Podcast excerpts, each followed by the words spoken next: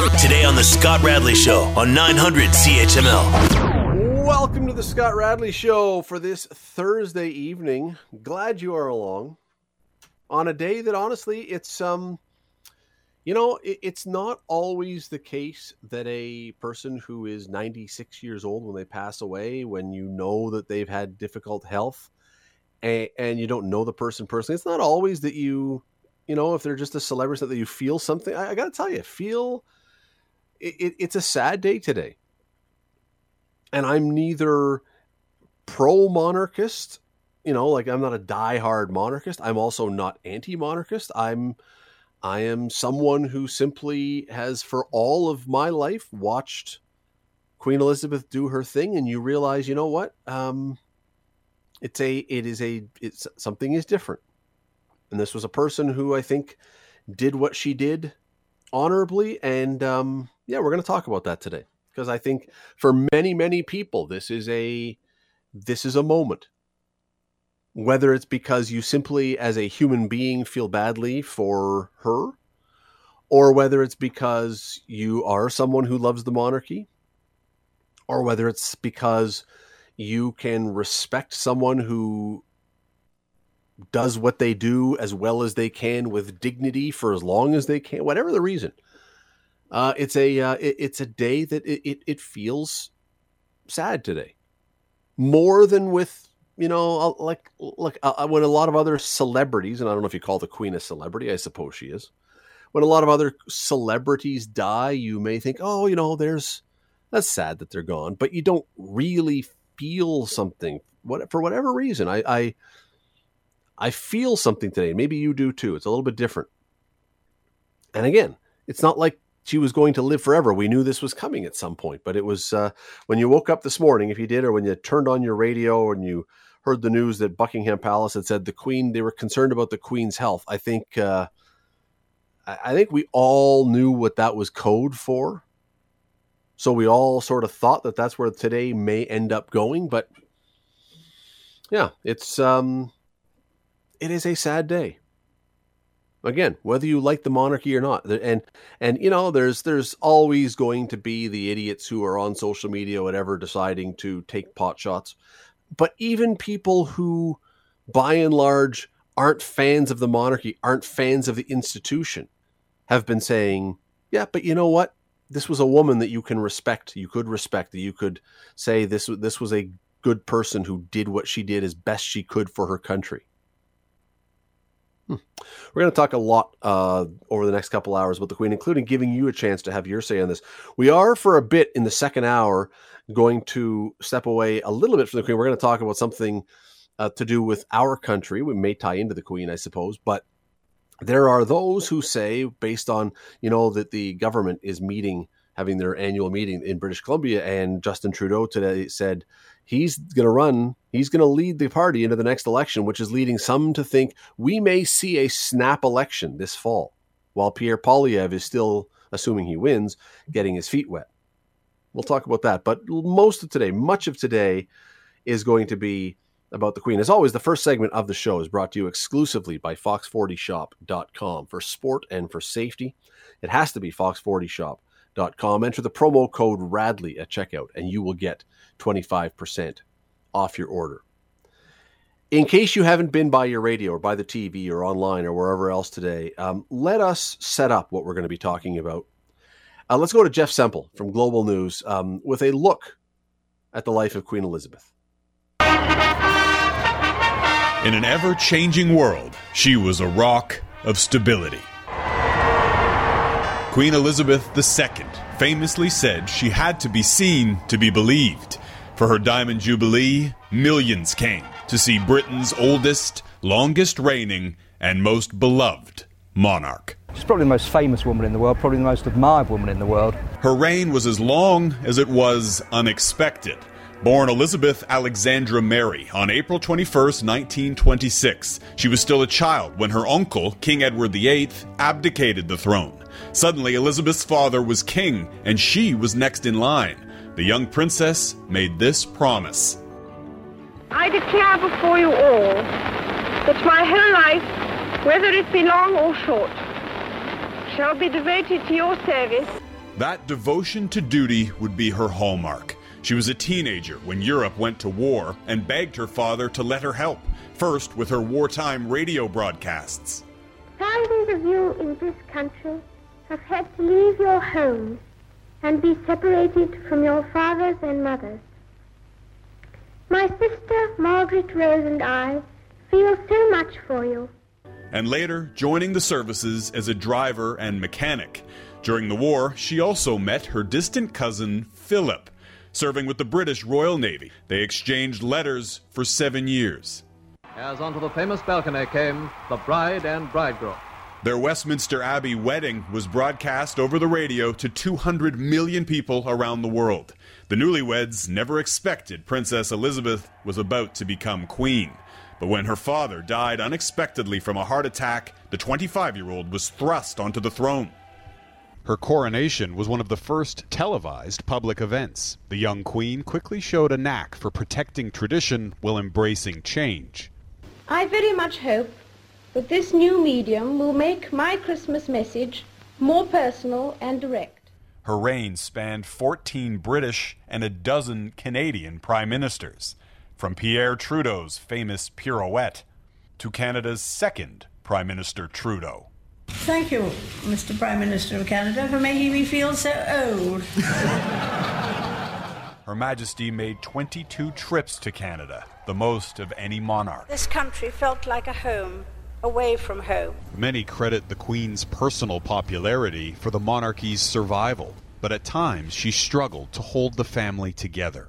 Three of her children divorced, and after the death of Princess Diana in 1997, the Queen faced criticism for failing to join the public outpouring of grief. Diana's youngest son, Prince Harry, and his wife Meghan retired from royal duties in February 2021, dealing a blow to the palace and a couple of months later, the royal family lost another member. Prince Philip died peacefully at Windsor Castle at the age of 99. At his funeral, a scaled down affair in the COVID 19 pandemic, the Queen sat alone in a pew, a widow after 73 years of marriage. But within days of her husband's death, Her Majesty was back to work, as always, keeping calm and carrying on. The last time the whole family appeared together on the balcony of Buckingham Palace was to mark the Queen's 90th birthday. Her Majesty beaming with pride as her great grandchildren practiced their royal wave. Longtime royal watchers said they'd never seen the Queen look so pleased. All the effort she's put in over the decades has paid off, and the future looks assured. The Queen is survived by three generations of future kings, all heirs to the British throne. Her legacy will endure. But for a woman who steered the royal family through three quarters of a century, it's hard to imagine this place without her. Jeff Semple, Global News. You're listening to the Scott Radley Show podcast on 900 CHML. It is uh, it is an interesting day today. It's a sad day. It's an interesting day. I, as I said uh, to Scott Thompson last hour, I think it is fair to use the phrase, the highly overused phrase. It's a historic day. It is. It's all those things today with the passing of Queen Elizabeth. And Nathan Tidridge is someone we've we've had him on the show many times. We love having him on here. He is a teacher at Waterdown District High School. He's also someone who has written six books uh, about the crown in Canada and the monarchies uh, and royal families' connection to this country. He joins us now. Nathan, thanks for doing this today. Hey, Scott. It's uh, it's. I was going to say it's it's great to be here, but uh, on un- unfortunate hmm. You know, as we were in the commercial, just about to come back in, I've got a TV on in the background, and there's stuff going on, of course, about the Queen. And it, it struck yeah. me immediately. There was a, a scene where I guess it was a birthday. I've got the sound off, so I'm guessing. But it looked like there were a bunch of celebrities singing, and Paul McCartney was standing behind her and sort of craning his neck to look at the Queen. And it dawned on me when Paul McCartney is trying hard to look at you because you're the big celebrity in the room I mean, it's not an overstatement to say that Queen Elizabeth was, I think, the most famous woman in the world. Well, I think so. Uh, I heard once that she is the mo. Her picture is the most reproduced on the planet, when you take into account all the different currencies and things like that, it, it, it's quite remarkable. She's she became iconic. You know, just the you know you'd, you'd be um, it'd be hard pressed to find someone who wouldn't know who she is on the planet. When did that happen? I mean, uh, okay, you become iconic, I suppose, the second that you're born into the royal family because people know who Yeah. you are, and you become more iconic when you in when you become the crown. Yeah. But when did she become the queen as we know her now? This beloved, and I think that's not an overstatement. This beloved figure that most people in Britain and many people around the world really, really took to. When did that happen? I don't know if you can find a specific moment. I think it probably happened just kind of incrementally over an extraordinarily long reign. I mean, 70 years. So it, it, just became a point where the Queen was just always there, just this constant presence of stability, really in a world that is um, is anything but. So I think it's I, I think it, it it's kind of like when you realize after the fact, you go, oh my gosh, yes, like it, it, she's this uh, this constant presence that we just never really appreciated, but was always there. I don't know if that makes Did- sense. Yeah, well, it does. But I, so does that mean? Because some people will say, well, that just means she's old fashioned and she's not changing with the times and she's anachronistic or whatever else. And others will say, no, it was very comforting that with all the changes that were going on, that there was one tether that you could always say was going to be in the same place. Yeah, I think so. And I mean, when you look at the words that are just being des- like that are describing her, I sh- I hope they're not old fashioned, but you know, someone who is dedicated to service, someone who is there to um, to f- kind of fulfill the needs of the different societies that she represented. Um, you know, we know very little about the personal person who wore the crown. She was she was the queen to everyone, and that is not an easy role to fill. And so, in this world of that's that's really about kind of individualism, I heard somebody describe the world today as kind of an angrier world. Um, you know, to have someone that was really dedicated to the service of others, uh, that's that, that's a, that's quite a wonderful thing, and I hope not old-fashioned.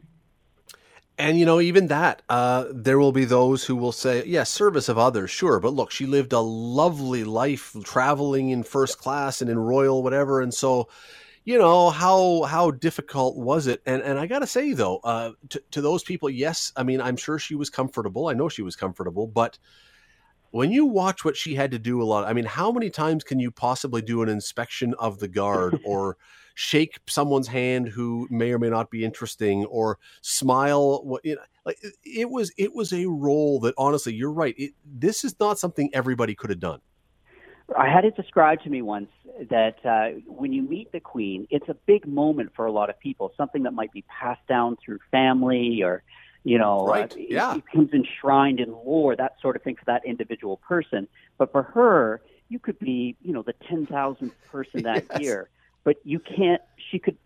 She had to. She had to be the person that you needed her to be at that moment, if that makes sense.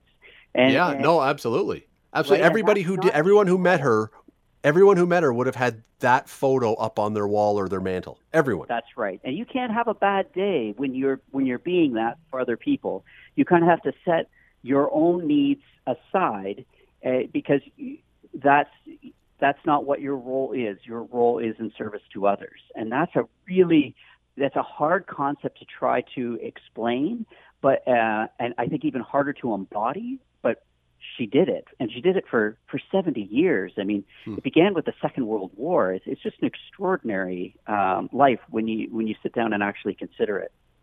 Yeah, I, I mean, when she, I've, I've often thought this. I mean, we've all probably watched The Crown, and so we have Yeah. this fictional-ish peek behind the curtain. So, but it gets you thinking. And I've, uh, I've thought this before: is after a day of that, of ceremony and everything else, when you come home and Prince Philip says, "So, how was your day?" and she goes, "Yeah, another day of like the Yeah. same, another." It, it, it, it, to be able, as you say, to put on the face that says I'm thrilled to be here when you know she probably was anything but thrilled to be at some of these things. It, Right. That's that's that's a gift. Yeah. And the, the institution that she sits at the center of embodies so much history, some good, uh, some bad, and she has to own that. That has that's part of of of her role, and that's that's a heavy responsibility for for a person to bear. But she has to by virtue of her job and the, the privileges that come with it. And I think Was she there did a it pretty well. Well, I, I, I and I would agree, and I would, and as I was thinking this through today, I, I, I think like a lot of people, I would say that there, in all that time, there was one thing that comes to mind as a misstep, and that was the situation around Princess Diana. I think that probably, given her druthers, if she could have a do-over, she probably would. I mean, I think that even the Queen would probably say, "I could have done that differently and better." And a lot of people thought, I think, then in 1990, what was it, six? 19 around then 96, 97, I think around there. Yeah. uh, that maybe things were going to spiral and the, uh, the royal family was going to become, you know, out of fashion, more out of fashion. Or she Yeah. revived it somehow. She, I mean, that was a bad year or two. She somehow turned that around, and that one misstep didn't end up, I don't think, defining her. Yeah, I, I, I would agree. Uh, a- absolutely. I mean, it- both her and I think her husband too were kind of critical in that in in uh, having the, the crown adapt to the 21st century, while at the same time being that stability, like walking that tightrope, and they they did it pretty well. And I think shows like The Crown, the reason why they're so um, so interesting for people is because they're they there's still a mystery there, and you need that in this in this institution uh, in order for it to to be effective. And and I think it, they, they were able to strike that balance, and it's that's it, it, it's extraordinary. I mean, the history of the It crown is. is. the history of people saying it's this is it, it's over, it's it's not going to Mm. survive this, and yet it, it does continue on. Let me, um, are you able to stick around for another segment? Yeah, absolutely. Okay. All right. Let's take a very quick commercial break. We're going to come back with more with Nathan Tidridge right after this. Stay with us. You're listening to the Scott Radley Show podcast on 900 CHML. It is the Scott Radley Show. We are chatting with Nathan Tidridge, uh, historian, author, teacher, writer of six books on the royal family and its connection to this country. Uh, talking uh, obviously about the death of the Queen today. If you're just tuning in and you somehow have been out of range of any media today, yes, Queen Elizabeth died today. I can't believe there's a person alive who doesn't know that yet. But um, anyway, uh, Nathan, let's get into some of the nuts and bolts of this then, because there's some stuff that happens now that's I think is pretty interesting because very very few people in this country have been alive to see it happen before. M- almost everybody who's alive today, almost everybody, has only ever known Queen Elizabeth. So it's it struck me as sort of stunning today to realize that when the Queen drew her last breath, instantly before anything else happened, Prince Charles was immediately King Charles. We have a king as of this moment. Yeah, the uh, the the crown passes instantaneously uh, from the from the Queen to Charles. Um, uh, that's just a matter of uh, of fact, uh, both legally within the United Kingdom, um, but Canada as well as as other Commonwealth realms. So when we and I mean it's probably a bad example, but when JFK was assassinated, we've all seen the picture on the plane of Lyndon Johnson taking the oath to then become president. Did Prince Charles immediately with someone in the castle have to take some kind of oath or something? Nope, uh, there's no oaths that are taken or anything. It's it, it's literally like a nanosecond uh, that, that uh, it happens. That upon the death of, of the Queen, the King, he would be the the automatic um, the automatic successor. Um, so there's no proclamations that need to be made, no laws that need to be passed passed or anything like that. There will be you know different ceremonies and things like that that will that will happen both here and uh, in, in other parts of the Commonwealth and in the United Kingdom, but um, they're basically confirming what has already happened. Hmm. And and I heard today, and this would be so uh, like I know it, when I say it's awkward, we're not in this family, so it's a little different. But Yeah. immediately, apparently, uh, when this happens, all of the other his siblings and children, everyone would have to take a knee and kiss his hand, which is again, it's sort of a thing you do. But that I mean, imagine imagine this was your family and your sibling. you now have to bow to your sibling. I mean, talk about a a, a- an act of sacrifice if they were to do it, and I assume they did. But that it's just it's it's so it's such a strange thing to contemplate. Yeah, it is. I mean, we have to consider the office, and so if I, if I talk about it like from a Canadian perspective, if we look at something like, for example, treaties, treaties with Indigenous peoples, they're with the crown because the crown's unending, uh, undying. It lasts forever, and so it's the assumption of that mantle, those responsibilities that, uh, for in my case, in the example I'm giving, treaties. Uh, uh, uh, embody it within that person, and so it, it's instant. And so that's why they there's kind of there's the human that's wearing the crown, but then there's the office or the the, the, the sovereign, and all of these things come with that, and that's where the any type of ceremony or protocols or reverence is to. It's not to the person, uh, but it's to the kind of the role that they now hold in, in all of these, you know, relationships that are right, right, right. across the world. Yeah, and, and and you know what? Maybe the siblings. We don't know. Maybe the siblings are thrilled and relieved that they don't have to take this on. And so it's like if I got to take a knee and kiss a hand, but I don't have to do what he's going to have to do, maybe that's fine. But for some people, if you really wanted it, boy, that would be a tough thing. Um, okay, so now at some point, uh, we are going to have a coronation, which again, most of us Mm-hmm. have never seen. We've maybe seen some grainy black and white clips of Queen Elizabeth's coronation. Right. By rules and proclamations and everything else, is it written in stone how that's done, or does it get modernized for a modern time? Or will Prince Charles' coronation essentially look exactly like his mother's was? I think they'll try and strike some kind of a balance, but I think you you will definitely see some some changes to it to reflect, you know, that it's a very different time from 1952. Uh, you know, the the Commonwealth, the, the different realms will probably like how will they be represented? Uh, Britain itself is much more multicultural, multi-faith, as is Canada. Um, so how will that get reflected? You know, it, there'll be all of these things that will be taken into consideration. I mean, remember in '52, I think it, they, they considered it radical that it was televised. So now, Right. you know, we're living in a in a in an era where you know live streamed or pot, you know, all kinds of different ways in which it'll be broadcast. Yeah, right. Some world leader, Justin Trudeau, shows up with a GoPro strapped to his head to live stream it back to the country. Uh, That's I don't think so, but you know. No. Um, okay, so so we're going to have that, and that will be. I do we know when that happens? Is there a time on that one that it has to be I- I- done by a certain time? Uh, it doesn't have to be done by a certain time, but I would imagine it's probably going to happen certainly within a year. Um, they won't start talking about these things until after the funeral. Um, but uh, to be honest, I'm sure that all of these decisions have already been made. That there's already um, a process that was enacted, um, you know, upon the, the, the, Queen's death that is now kind of going through those motions. Um, so I would expect. I, I think with the Queen, it was a year that they waited. I, I don't think it'll be a year. I think it'll be a little bit shorter than that.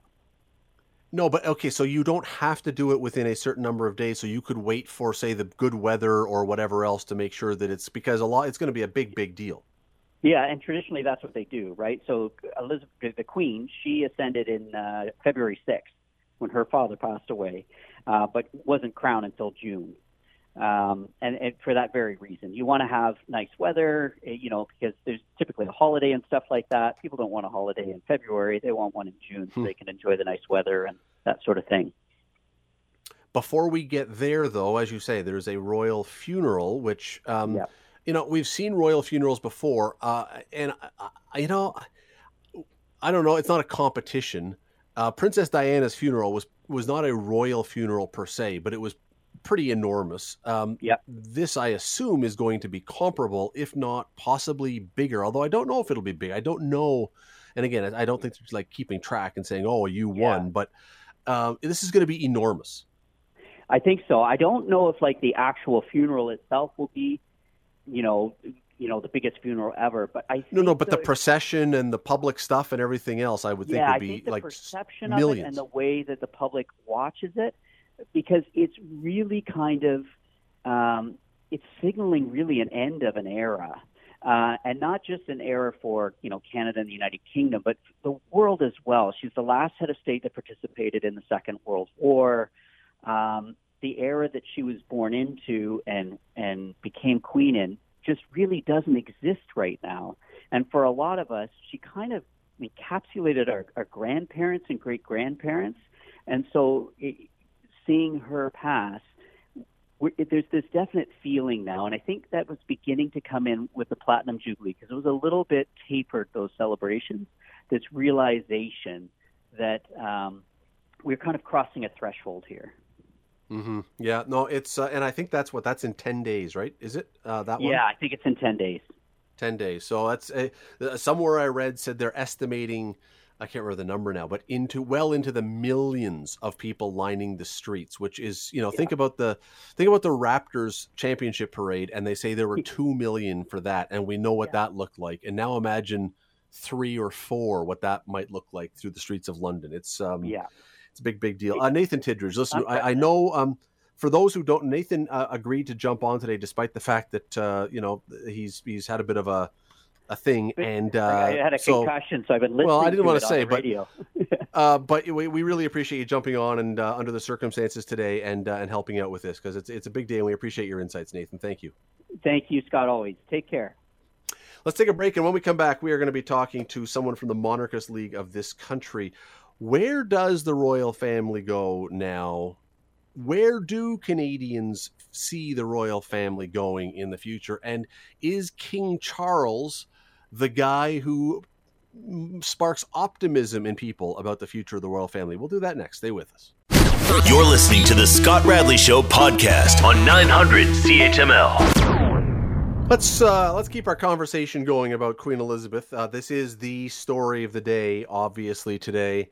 Uh, Robert Finch is the Dominion chairman of the Monarchist League of Canada. He joins us now. Robert, thank you for this today. Really appreciate your time. Hello, Scott. Thanks for having me. Uh, listen, uh, there's a few things I want to to talk about, mostly looking forward. I mean, I I know. Well, before we get there, uh, I want to give you the opportunity. What what what was your when you think of Queen Elizabeth? If you were to if someone were to say, explain who she was in a sentence or two, which is impossible, but how, what would you say?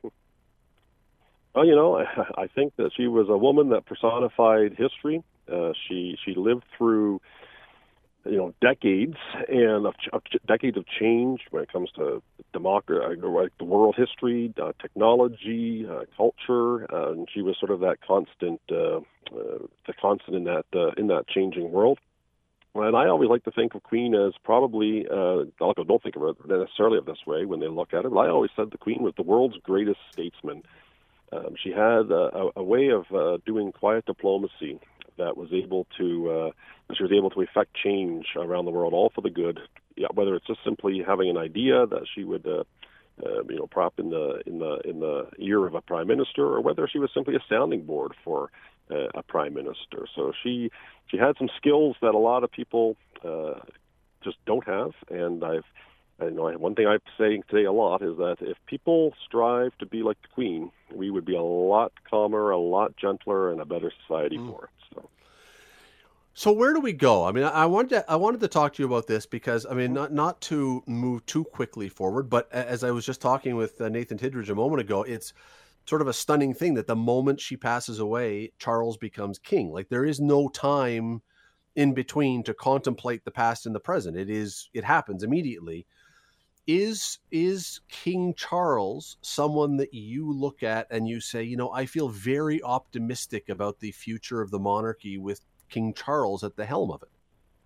Yeah, yeah, yeah I do actually, uh, and I think that's you know one thing that's the beauty that's the beauty of of the monarchy and of the crown is that there's there's never a vacuum of power, if you will. Uh, so it's not like a, a U.S. presidential election, for instance, where people are still arguing months after the fact whether the results yeah. are correct or not. Uh, there is no vacuum of power. The minute the queen dies, uh, the, the, the, the next uh, monarch um, uh, takes over. I mean, there's some official proclamations and all that sort of thing that happens, but there's never there's never not a monarch, uh, if you will. So that's kind of uh, a kind of a, a reassuring uh, thing when it comes to stability. When I look at Charles, uh, the, the king, and it's I mean it's still weird saying it, but it's it really is. it really is. Yeah, it is. It is. Um, I look at a man who uh, whose ideas, whose visions, whose actual uh, work uh, really align with uh, the values of modern Canada. Uh, so here's a guy who uh, thinks very highly of the environment, uh, a guy who talked about uh, climate change way before uh, the rest of us did. Uh, a man who has put his money where his mouth is when it comes to promoting indigenous language and indigenous culture. Uh, a man who thinks the environment is extremely important, something to, to treasure. A man who uh, has a, a charity here in Canada and in other countries that uh, sort of uh, in, uh, promote uh, young entrepreneurs. So, so, these are all things that uh, if you if, if you if you learn about them and realize uh, a little bit about them, they they, they resonate with uh, with young Canadians. We sometimes have to do a better job of telling that story, but uh, that story's there. Yeah, and, and, the reason I ask is because, and you've heard this, I'm not telling you something you yeah. don't know. There are those who, you know, Charles has had some hiccups in his life with Diana and with other things and Camilla. Yeah. And, you know, a lot of people maybe don't see him as, I don't know if this is the right word, but as charming perhaps as his mother was. And so, you know when when you're in that position it's probably very helpful to be beloved it's probably it's probably a difficult job to hold if you're not all that popular and i don't know where that is with him but yeah probably i think, it, I think and there's an element there's an element of truth there for sure and i think well, and, and that listen Charles is not perfect, but who who in the world is, right? I True. mean, uh, a lot of people have gone through a divorce. A lot of people have have have, have uh, uh, you know wear the wounds on their arms. So he he you know he's he's not unique in that sense. Um, and in some in some cases, you know, the the the, the past sort of. Um, uh, in in many ways uh, reflects a changing world, a world that has, that changed. Uh, so, uh, and the royal family went through that change and got through it uh, just fine. He had a bit of a challenge. The challenge, I, it's always going to be, it's always going to be the case, is that when the queen uh, acceded to the throne, I mean, she was a young twenty year, twenty something year old, uh, charming woman. Charles is in his 70s. He's a much uh, he's it's, it's a much different uh, circumstance than uh, what the Queen had back in 1952. But that said, that said, and you know what I've seen uh, today, I, I see uh, a, a sort of a, a, a little bit of a rallying cry around uh, around Charles, and uh, I, I think he has a, a great opportunity tomorrow. I think he'll make a uh, I think he's supposed to be making a, a television address. I think that will be uh, a great uh, opportunity for him to uh, sort of uh, reintroduce himself now as as the monarch, and he'll be visible front and center uh, in the in the days ahead. And that sort of thing, that, that you know, that sort of uh, imagery, I think, is going to play very well for him. I think he and, and think he'll need that.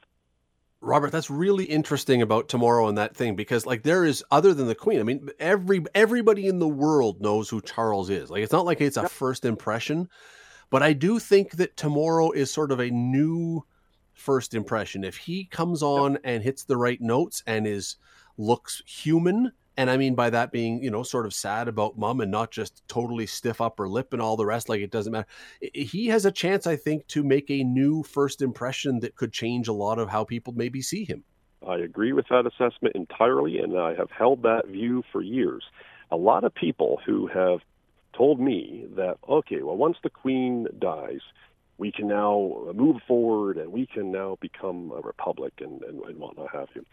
And I said to them, I said, listen, you know, not for me as a monarchist to to to explain to you what a republican strategy should be.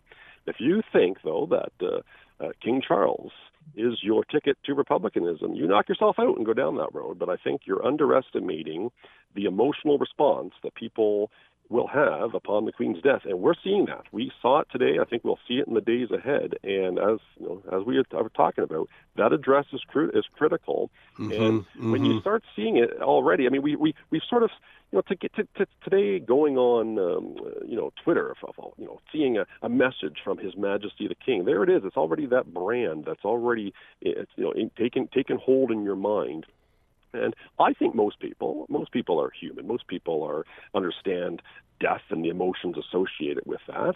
And we have to remember that you know not not only as uh, as, as Charles uh, as a prince and now a king, he's also a son that's uh, lost his mother, and there's a level of sympathy and a level of emotional support that comes with that that a lot of people probably haven't really appreciated. Yeah, and and it, I don't know if he behind the scenes is an emotional guy who might cry, but if if even if that's not him, if he has any acting skills at all and could squeeze out a tear, I, I mean, honestly, I'm not being ridiculous. Uh, in, in, this world, that would go miles to showing him as a human with sympathy that we want to rally behind. I really think that. Yeah, I, well, yeah, I, I, yeah, I, I agree. I, I, and I think that they will strike the right balance uh, tomorrow. Uh, this this has been uh, uh, th- this is something that uh, uh, I'm sure has been discussed and uh, mm-hmm, and, and whatnot. Mm-hmm. And I think that that will strike the right balance tomorrow. And uh, I think you know to be able to garner sympathy and respect at the same time, that will do that. That, that that's yeah. a great skill to have and a great opportunity for him. Robert, we got to run in just a second, but uh, one piece of practical uh, stuff that I want to ask about: Do in, in Canada does the Royal Canadian Mint now sort of instantly have to begin producing King Charles money? That's great. I think it's funny. You're the you're the third person that's asked me that question today, and uh, I, you know there there will be a time for that. Uh, it's probably it's probably a, it's probably a um, a question that would have been on the front and center of people's minds more let's say 10, 15 years ago when people were using hard currency a little more than uh, than uh, cards and plastic or whatnot have you. But yeah, in time, that sort of uh, thing will happen. Effigies will be updated. Uh, logos will be updated. Uh, portraits will be updated. Yes, Think of how many in every government office. Queen, yeah, right. Yeah, yeah. Think of how many portraits of the Queen are out there.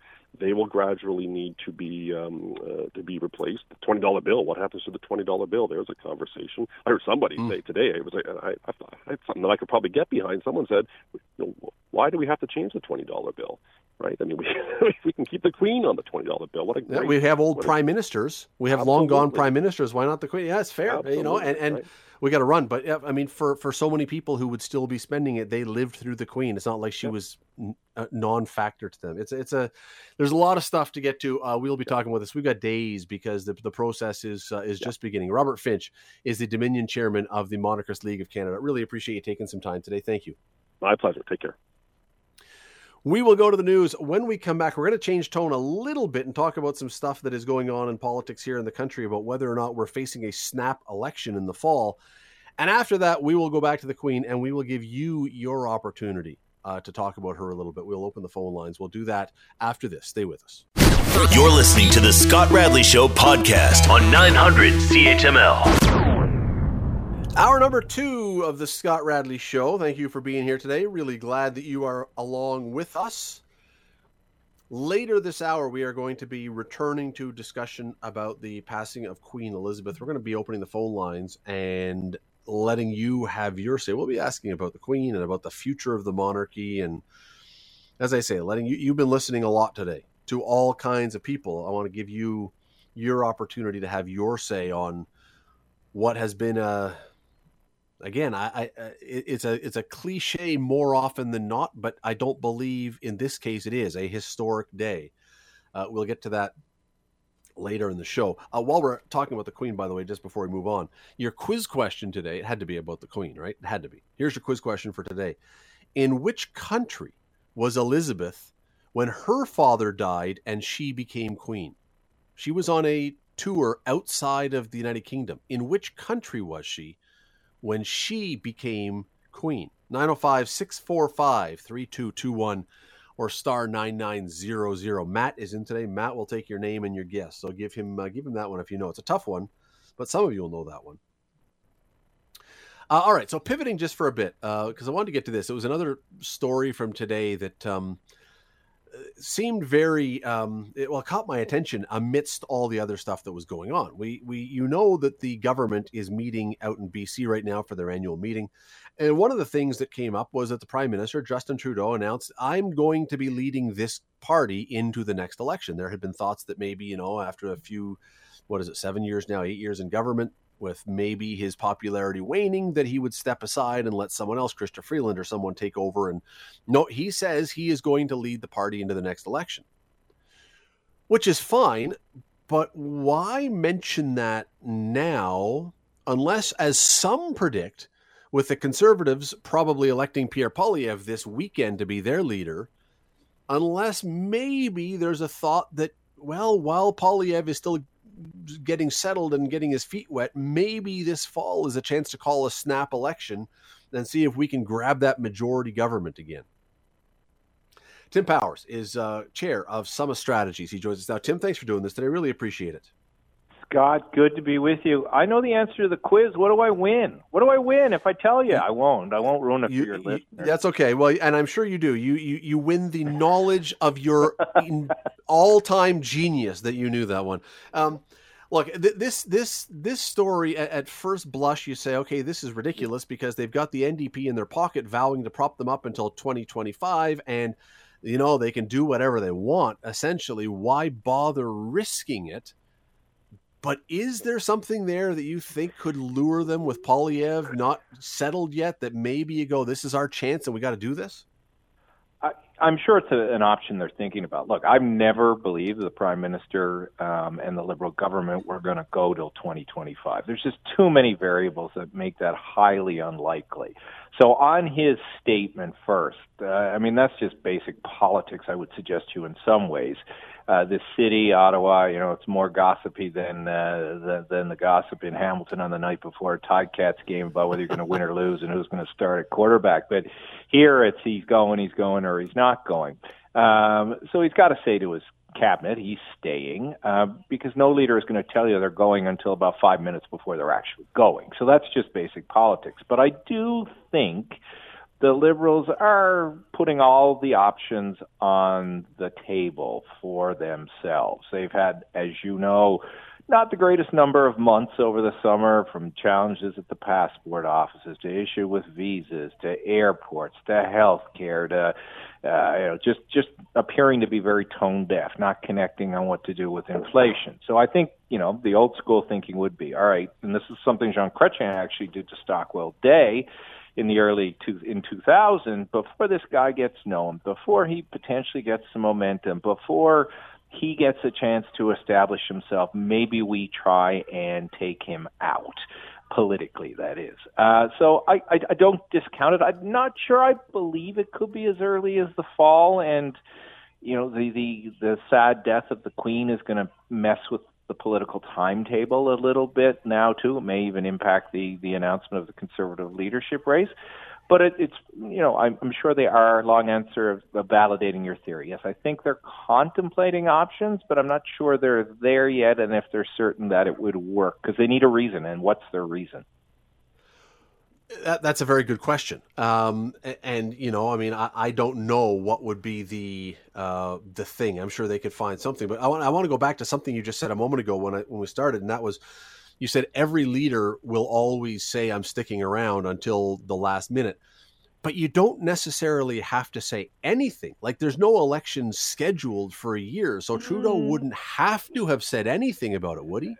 Except there's a lot of posturing going on right now in the federal Liberal Party. Uh, as you see in every story you read about Chrystia Freeland and some of the radio stories and you hear and the TV stories you watch or videos you see, there's always a mention future leadership candidate. Um, Francois Philippe Champagne, the industry minister, same thing. So I think at, at a minimum, he wants to remind people he's still the boss and he's calling the shots. Leaders do that uh, even if their game plan is is to step out. So there's the, the but the, the scuttlebutt here is that he's go, was going to go right, or was in the process of thinking about it because he hasn't looked entirely interested this summer. So he's responding to that.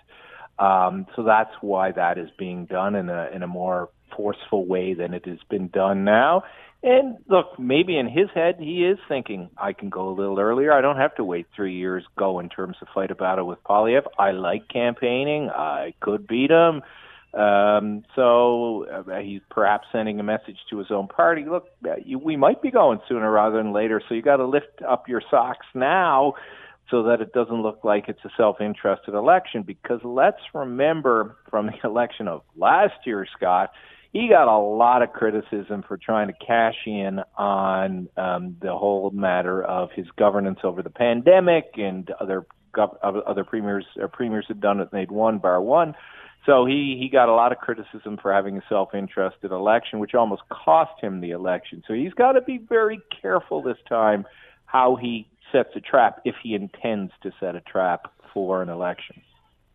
I, yeah, and, and I'm, you know, like again, I, I, maybe I'm just being naive here, but I don't look at the liberals right now and Justin Trudeau as being in the position where if you decide to call an election that you're believing it's a lock. Like I've got pocket aces, and all I need is one more good card to come up, and I'm going to crush them. I, I, I, think there would be a, a, fair amount of risk to do that right yep. now for them. There is, but then they're weighing that with all right, you know, if we stay till 2025 and we keep going the way we're going, and you know this summer it repeats itself over three more summers, we've got no chance. Um, so he, again, it's a message to keep all options open. Most certainly, it's not locked, but I think they're also they haven't quite figured out Poilievre. They know the Pierre Poilievre. They loathe an opposition who can be a real pain in the butt, and they don't view as being leader-like material. Poilievre will, no shock, Scott will probably win on Saturday. Uh, whether people like Poilievre or not, I'm not necessarily his biggest fan. I know the guy. I haven't enjoyed his politics over the last number of months. He uh, he's on to something. So, you know, they may be underestimating Poilievre. Though the one thing that's happened this week among all the other news stories, and there have been so many and many of them so sad, is a poll came out and said that 70% of Canadians are not prepared to support politicians who were cozy with the convoy. Well, guess who was cozy with the convoy? Uh, and the Liberals may have that as uh, something they're thinking of building a narrative around. And yet, there was a poll a couple of weeks ago that said, you know, a whole lot of younger people were jumping on the Poilievre train. So, I mean, uh, again, it's like, all right, which yep. uh, if you're going to call an election, which poll do you believe strongly enough is pointing in your favor that you want to trust? Because they seem to be pointing in all different directions right now. So pick which one you believe and go with it. Well, and and just adding to your theory, okay, so yeah, that's that'd be thin gruel if you only went on that. Then there's the economy. Um, I mean, Poilievre, as simplistic as it may be, and as perhaps insulting as it is to some, has tapped into this vein of talking about inflation in human terms. And I have yet to meet a person who tells me they're enjoying this moment when, you know, if they have a veritable mortgage, it's gone up. If they have a line of credit for a business or for some other investment, they're paying more now. Food is up 10% over what it was a couple of years ago. Like, it's tough out there. And Trudeau and his team to date seem tone deaf on this. Now, they were supposed to roll some things out today uh, but of course, the death of, of the Queen prevented that from happening. They will come, but is that enough to uh, assuage people who are really angry and really worried about their lot in life because it's very expensive to live at the moment? It, I, look, I, I am so rarely on to something where I say I was right that time, but I'm going to take credit this time because back in the last election, when Erin O'Toole was running, I said, look, if you're the conservatives, the losing strategy is to let yourself get dragged into all the weeds mm. of all the stuff that they want to throw out there and tie you up in. Go to the economy, stick with the economy, ignore the other slings and arrows. They'll fall away if people care about the economy and you position yourself as the party of the economy. I on that one, I still think that I'm right, and it's amazing because Poilievre has kind of done that. Forget all the other crap that they may want to tag you with. We're going to talk about the economy, and if you're suffering at home right now, that is going to resonate. Well, it's something James Carville said 30 years ago. Remember him? He was the campaign. Yes, and I remember the line. Bill Clinton. It's the economy, stupid. And Poilievre has rode that horse over the last six months. I mean, he was getting nailed, and I thought he should have been for the kind of gimmicky just inflation thing.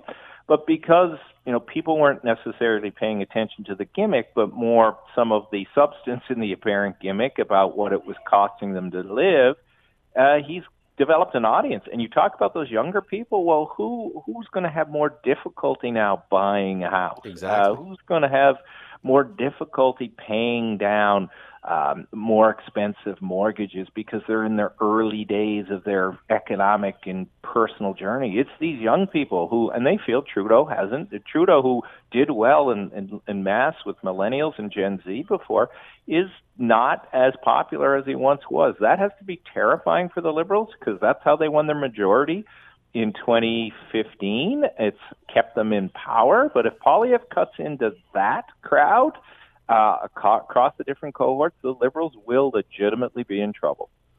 Yeah, I mean, look, there's no doubt that Justin Trudeau, as Prime Minister, has danced between the raindrops of different scandals and somehow not gotten wet. And it's amazing when you think about it because most other politicians with the blackface or with the Aga Khan or with the Indigenous Day or with the whatever, the Kokanee Grope or whatever, would have been done and gone and we would have long forgot. He has somehow done this. But when you are seen, I think, as not being understanding or doing anything or receptive to people's problems with their money and being able to put food on their table or whatever, suddenly that's the thing that may end up I don't know. Maybe that's the thing that topples them. I don't know. I don't know. But it's suddenly all the social stuff seems all that important But my problems, if you don't, if you don't understand my problems, I'm I'm going to turn my back on you. Seems to and be we, the answer. To use a good to use a good Newfoundland phrase, Scott, we were all a bit crusty anyway, right? Coming out of this pandemic and being locked up, and uh, uh, while there, in my view, the restrictions and things were generally sensible and appropriate, people are still angry. So we we're not quite out of the pandemic. We're a little nervous about what might happen with our kids in the fall, and then the cost of everything is skyrocketing. That's not a good recipe for for the leader, leadership of government. What the Trudeau Liberals are hoping, though, is what a lot of the polls have showed uniformly. You know, conservatives love Poilievre. Most of the rest of the country either doesn't know him or what they see they don't like. So, it wouldn't shock me entirely again when we get past grieving the Queen and understanding the importance of her legacy, that we see the, the liberals trying to do what Stephen Harper did to Michael Ignatieff and, and Stéphane Dion so well, are hard pressed to define uh, Poilievre. And if you see that, Scott, then maybe your theory is right. If they come out hard on that, maybe they're looking to go to the polls sooner, particularly if they feel it's getting traction. Just before I let you go, if that were to happen, and if they decide to go, who is the biggest loser? I think that was a TV show once upon a time, but who is the biggest loser in that? Would it be Poilievre if he gets defined and has to go to the polls early? Is it Trudeau who suddenly has to go to the polls early to try and claim a majority? Or is it Jagmeet Singh who suddenly, you know, looked like he was the guy who was going to hold the fulcrum of power and is now like, well, what am I doing here? Yeah, uh, he's already in trouble with some of his New Democrats. As you know, you probably hear talk to a lot of them in Hamilton, where there's a strong base of New Democrats. They they don't think he's managed this deal and relationship well, and he hasn't gotten results as quickly as they would have liked. Singh would be the biggest loser. Um, I think because I don't see a you know a 2011 scenario playing out where Trudeau support, uh, the then leader Ignatieff support would crumble and the, the NDP would advantage, would take advantage of it as Mr. Layton did. So yeah, I think Singh could get squeezed out in a play like that. Mm. Tim Powers, uh, chair of Summa Strategies. Always appreciate your time today, Tim. Thanks for doing this. Good to talk to you, Scott. Bye. It is. Uh, it's an interesting idea. It's uh, well, an idea. It's an interesting thought, and a number of people are throwing it out there that just some tea leaves that are lining up are giving a hint that maybe we could be heading towards an early federal election. Um, you know, I'll say this: uh, the prime minister, if he does that, I, I would suggest as a small bit of advice, although heaven knows he's not going to take my advice. We've had a federal election, we've had a provincial election, we're going into a municipal election. I'm really not sure there is an overwhelming appetite to go back to the polls right away. I really, you'd better have a compelling case if you're going to do this, because I'm not sure that people are eager right now. And unless you can remember the last election, he says this was the most important of our life and I don't know that people bought that one. Uh, unless you come up with a really good reason, I'm not sure people are going to be too happy about it. Uh, there is a there is a point at which politics becomes exhausting. We may have already reached that. We're going to take a break. Uh, we're going to come back with the quiz question, and then we're going to talk to you about the Queen. You've been listening and thinking all day about the Queen and about the future of the monarchy and the past of the monarchy. Back after this. You're listening to the Scott Radley Show podcast on 900 CHML. So, through the show today, for much of the show, we have been talking about the death of Queen Elizabeth. Now it's your turn. Uh, we're going to open the phone lines 905 645 3221 or star 9900. We have for, well, you know, they, they say don't speak ill of the dead. And, and I don't think that there's anybody who would possibly speak ill of Queen Elizabeth.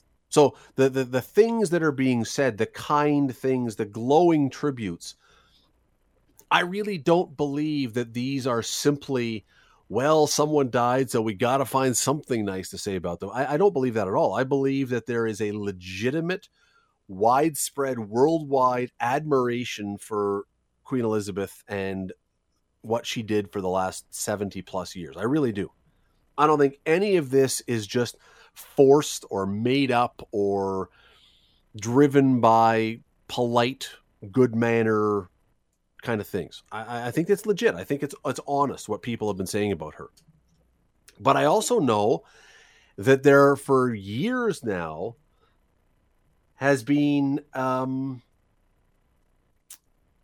a fear. I don't know if the word is fear. A comment that you know when the queen dies, hopefully a long time off, but when the queen dies, the monarchy could be facing a bit of a crisis because Prince Charles, now King Charles, doesn't have the same belovedness. I don't think that's a word, but we just made it one. Well, you know what? That's been talked about for a while. Here we are. Here we are. So, what about the monarchy now?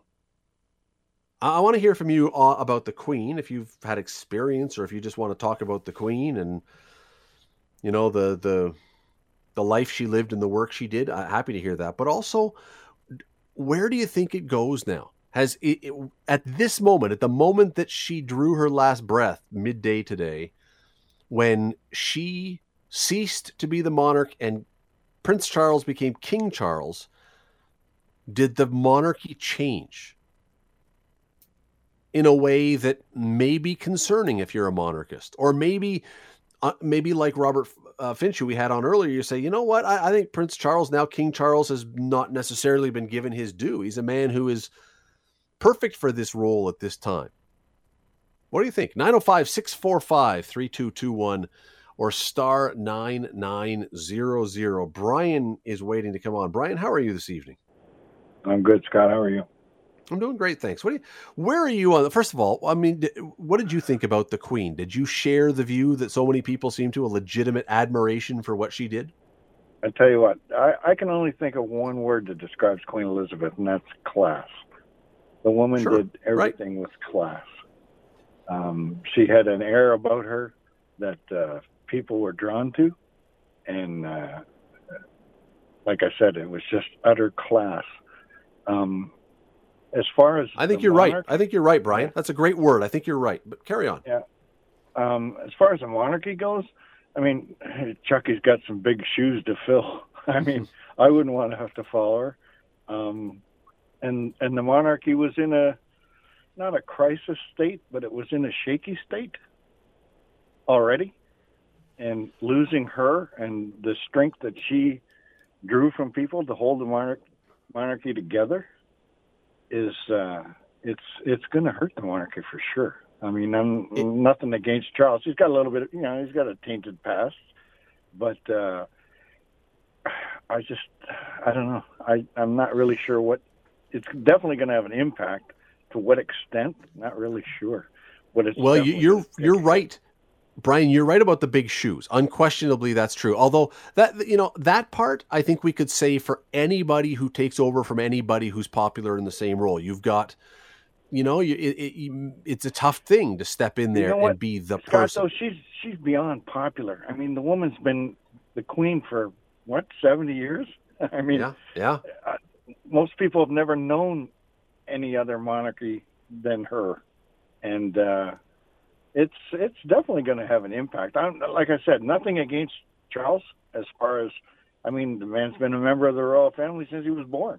He he he knows all the ins and outs. He knows all the rules and and legacies and whatnot. But it's it's still going to be tough. It's and it's going to be it's a major shock to the entire world. I think. Sure, it is. Um, and and your other point, and I think it's a very good point as well, is uh, this is also a really tough time for whomever it was going to be. But for for Charles now to step in here, you've got first of all, I'm not entirely sure that the British public has fully bought into the whole Camilla as queen thing. So you got that still to deal with.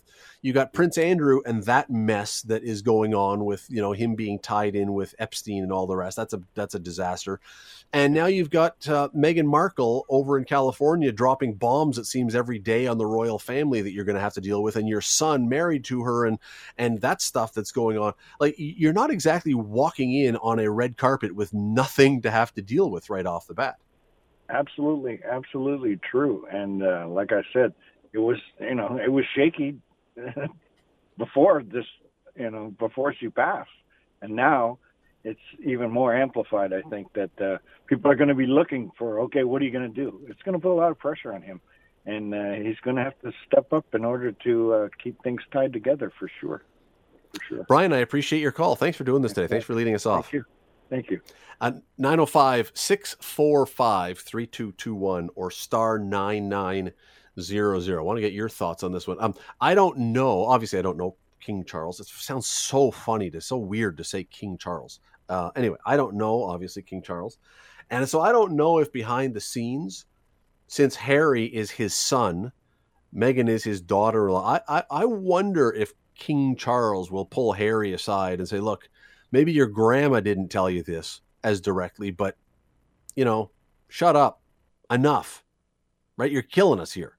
I, I, I wonder if that discussion might be held now as the monarch that uh, uh, you know that he i know his son is an adult i know harry's an adult i know he's married i know he's you know got his own voice but i i, I wonder if charles pulls harry aside now in a new way and says put a cork in it we're we don't need more interviews with oprah that are throwing mud on the royal family whatever happened in the past well it'll be interesting to see fred is with us today fred how are you Good, Scott.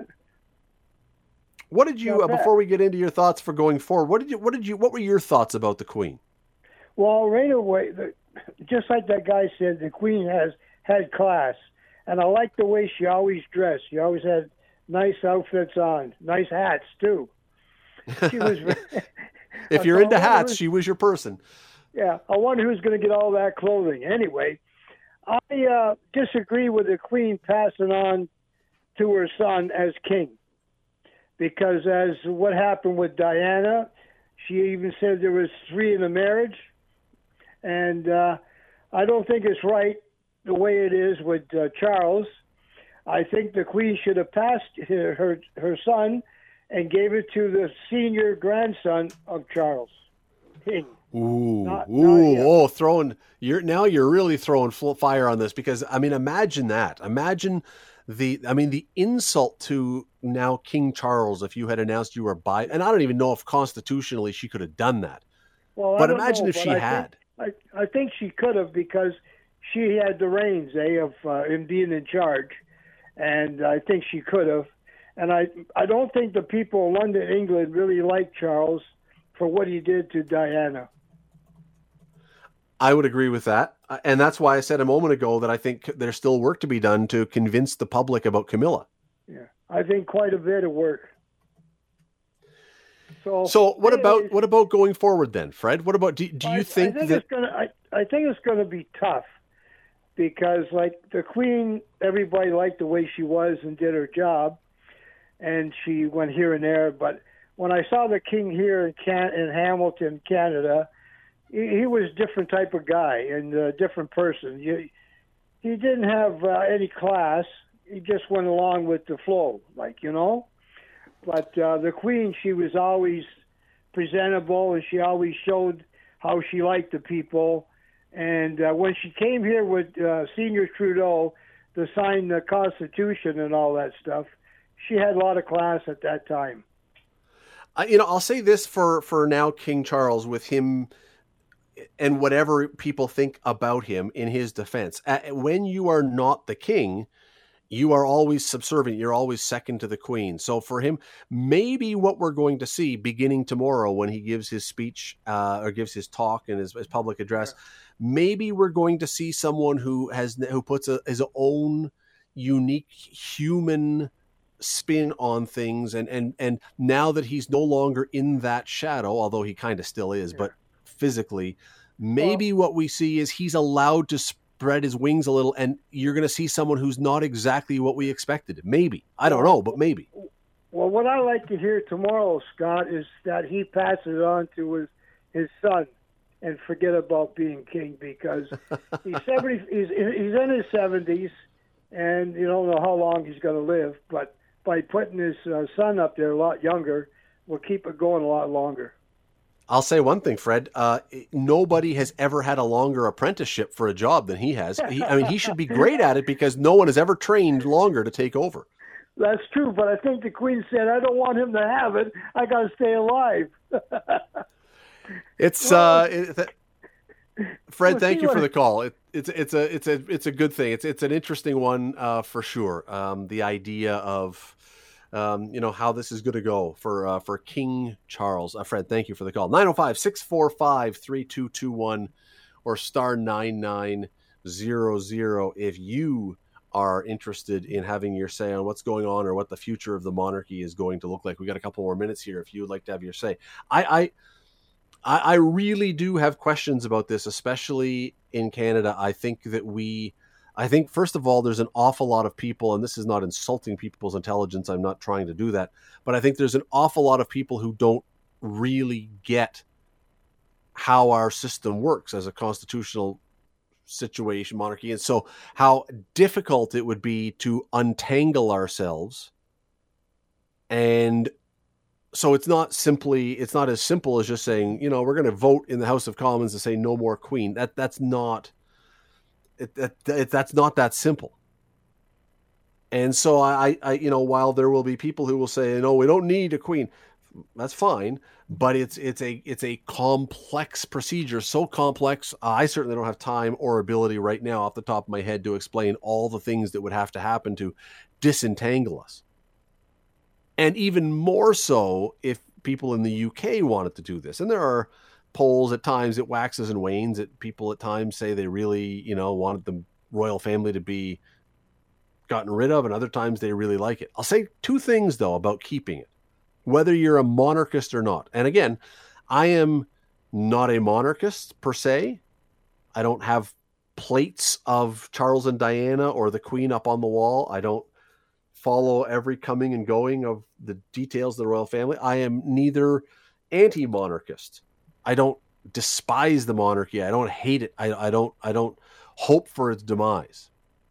I'll say two things about it. One, you got to be careful no matter where you are about how quickly you erase the traditions that made your country.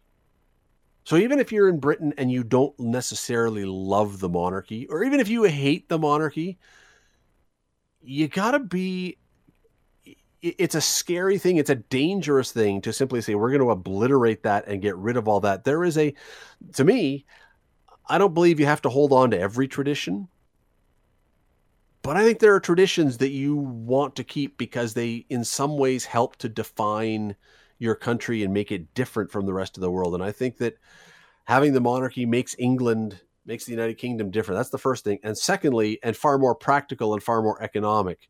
I read something recently about how valuable the monarchy is for tourism. Hmm. It is it is unbelievable how much money that brings in. You again, you want to be careful about how quickly you get rid of that one. Let me give you your quiz question. We're going to come back after that with the answer and with an obituary from Global News about the Queen to wrap things today. Uh, your quiz question this evening. Where did I put it? Here it is. In which country was Elizabeth when her father died and she became queen? It was not the United Kingdom. She was somewhere else in the world. Where was she? What country was she in when she became the queen 70 years ago? 905 645 3221 star 9900. Give a call. We're going to come back, wrap it up after this. You're listening to the Scott Radley Show podcast on 900 CHML. Quiz question tonight was this In which country was Elizabeth when her father died and she became queen? She was at the Treetops Hotel, Treetops Resort in Kenya. Kenya was the answer. Matt, did anybody know Kenya tonight? Yes, uh, we've got uh, Russell, Hugh, Wayne, Sheila, Mike, Thomas, Paul, Sylvia, Stephen, and Quasine. Very impressive. That's more than I thought. Well done. Uh, folks, we are going to send you off uh, for the end of the show today. We're going to play you Jeff Semple's obituary to the Queen. Jeff Semple from Global News. Uh, here is uh, here are his thoughts on the Queen. Have a great night. We will talk to you tomorrow. In an ever changing world, she was a rock of stability.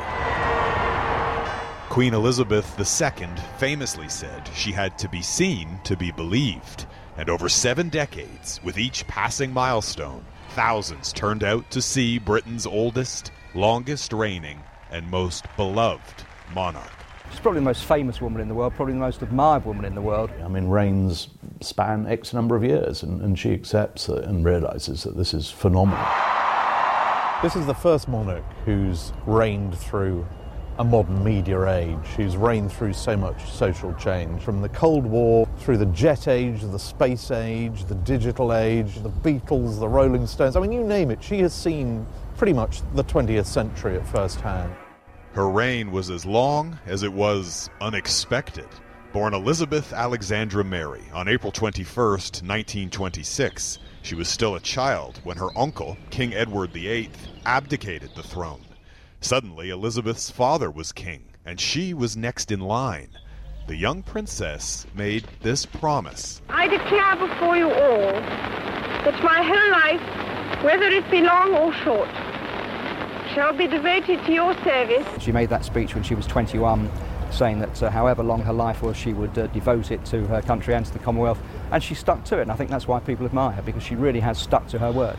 That devotion to duty would be her hallmark. She was a teenager when Europe went to war and begged her father to let her help, first with her wartime radio broadcasts. Thousands of you in this country have had to leave your homes and be separated from your fathers and mothers.